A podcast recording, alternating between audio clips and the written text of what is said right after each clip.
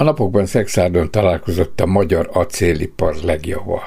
Szabó Sándor, a Ferropatent Zrt. Tulajdonosa, elnök vezérigazgatója egy rendhagyó üzletember találkozóra hívta az ország majd fél száz hasonló tevékenységet végző fémipari cégek vezetőit, valamint a bankszakma prominens képviselőit. A résztvevőket először dr. Horváth Kálmán, Tolna vármegye főispánja köszöntette.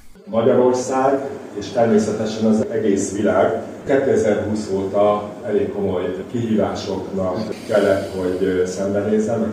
A Covid volt az első, ami eléggé átrendezte részben Magyarországon is, részben Európában is a sorokat, és amikor éppen úgy gondoltuk volna, hogy meg tudunk birkózni ezzel a nem kicsi feladattal, akkor kirobbant az orosz válság, ami háború, nem háború, szerintem nevezik háborúnak, és ami igazán nagyon fontos ebben az ügyben, hogy azon a területen folyik, ahol nem a túlnyomó részét a nyersanyagnak, amivel ti foglalkoztok, azt onnan szereztétek be, úgyhogy én azt gondolom, hogy van miről beszélgetni, van miről gondolkodni.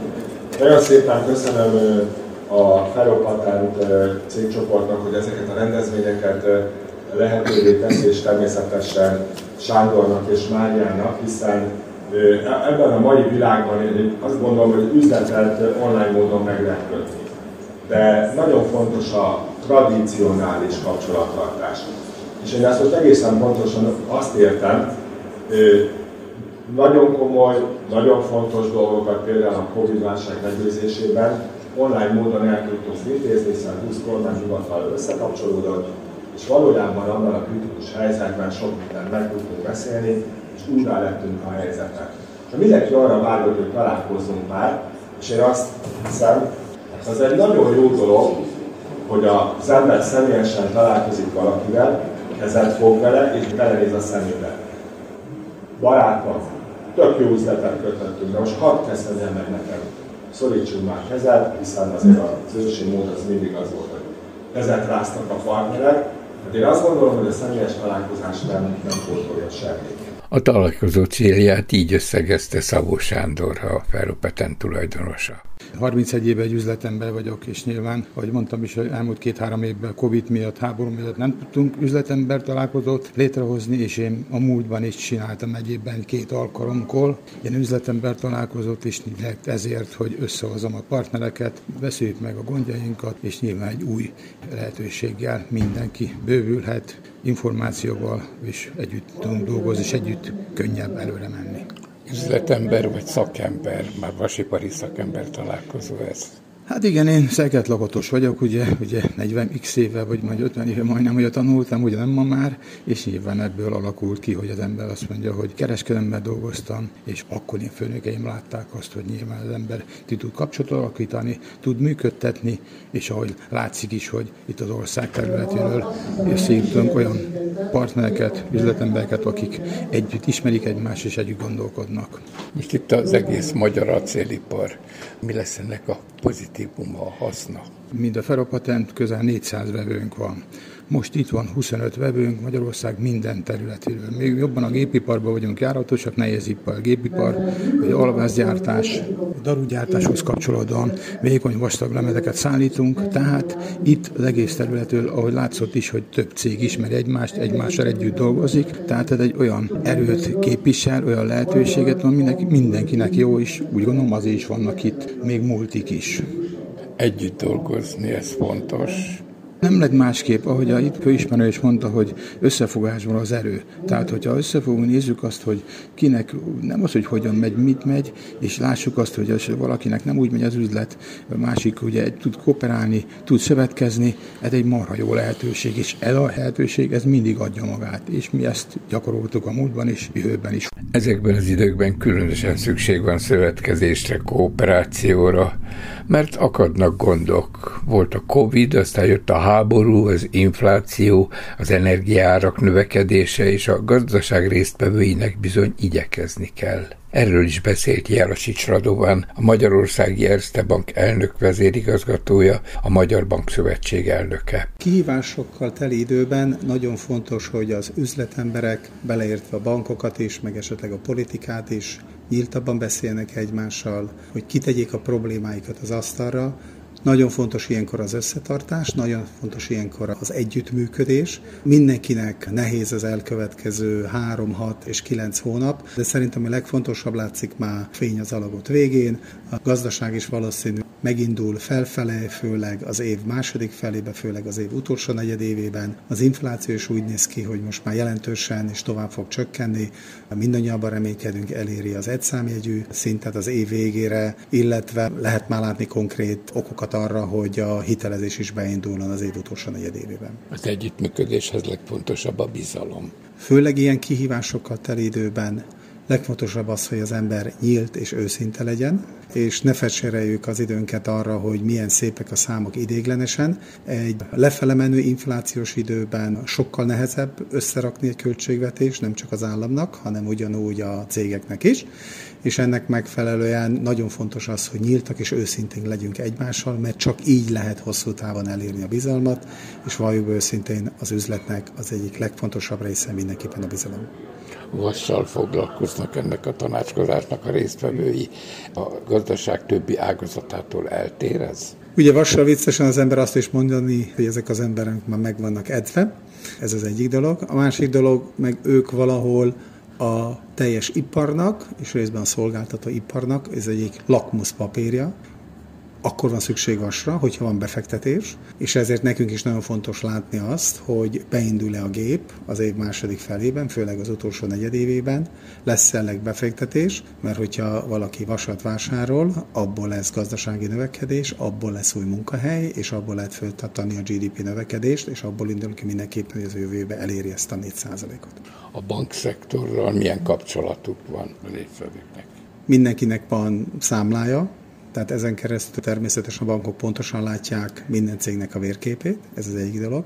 A cégeknek, túlnyomó többségének van hitelük is, ez egy másik nagyon fontos dolog, és akkor most már bizalomról beszélünk.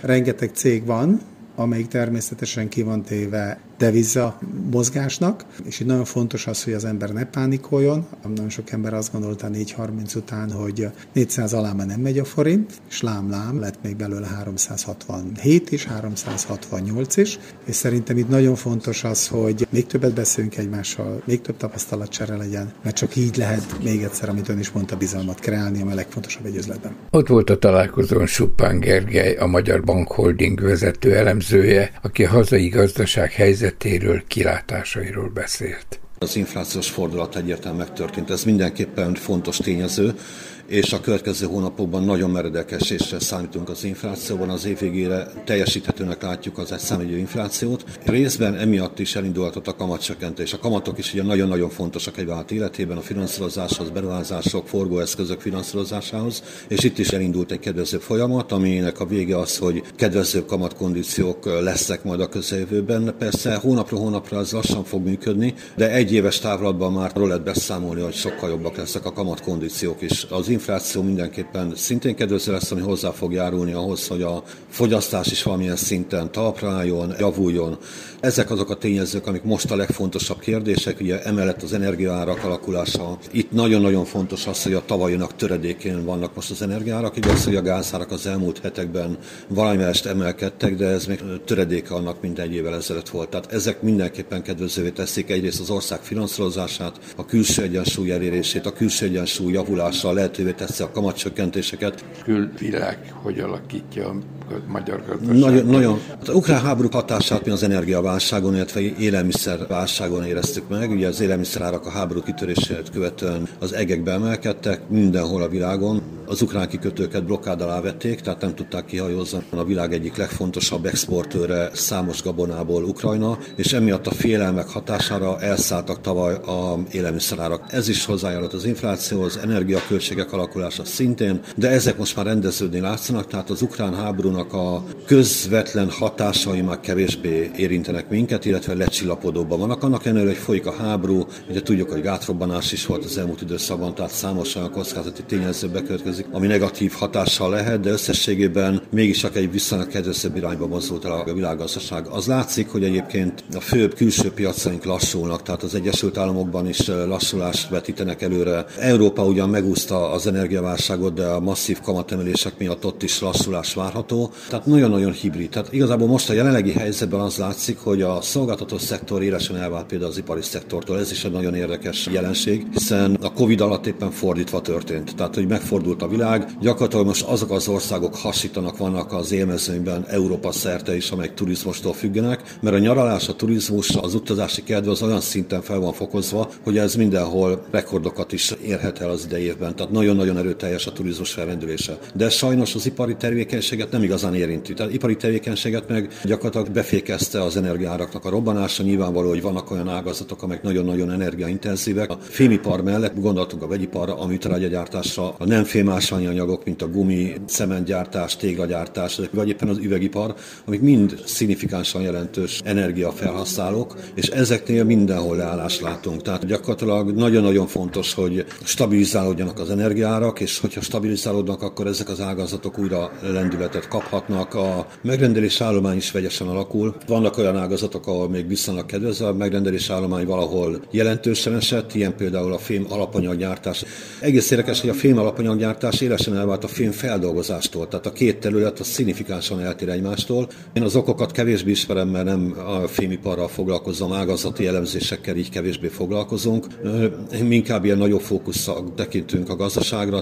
Így összességében, tehát azt lehet mondani, hogy nagyon-nagyon kétirány, kettős most jelenleg a helyzet, de remélhetőleg túl vagyunk a nehezén, és mivel az infláció is radikálisan elkezd csökkenni, előbb-utóbb a fogyasztás is elkezd élénkíteni. Ha a fogyasztás élénkül, az már az ipari termelőknek is előbb-utóbb kedvező kilátásokat eredményezhet, megrendeléseket hozhat. Ugye most jelenleg a fogyasztóknál élesen elvált a szolgáltatások iránti kereset, mint az élmények, nyaralások, utazások, szabadidős tevékenységek iránti kereslet nagyon erős, viszont keveset vásárolnak a boltban, és nem csak Magyarországon, hanem szerte Európában visszaesett a kiskereskedelmi forgalom, tehát az áruk eladása nem megy. A szolgáltatással ez meg teljesen robog.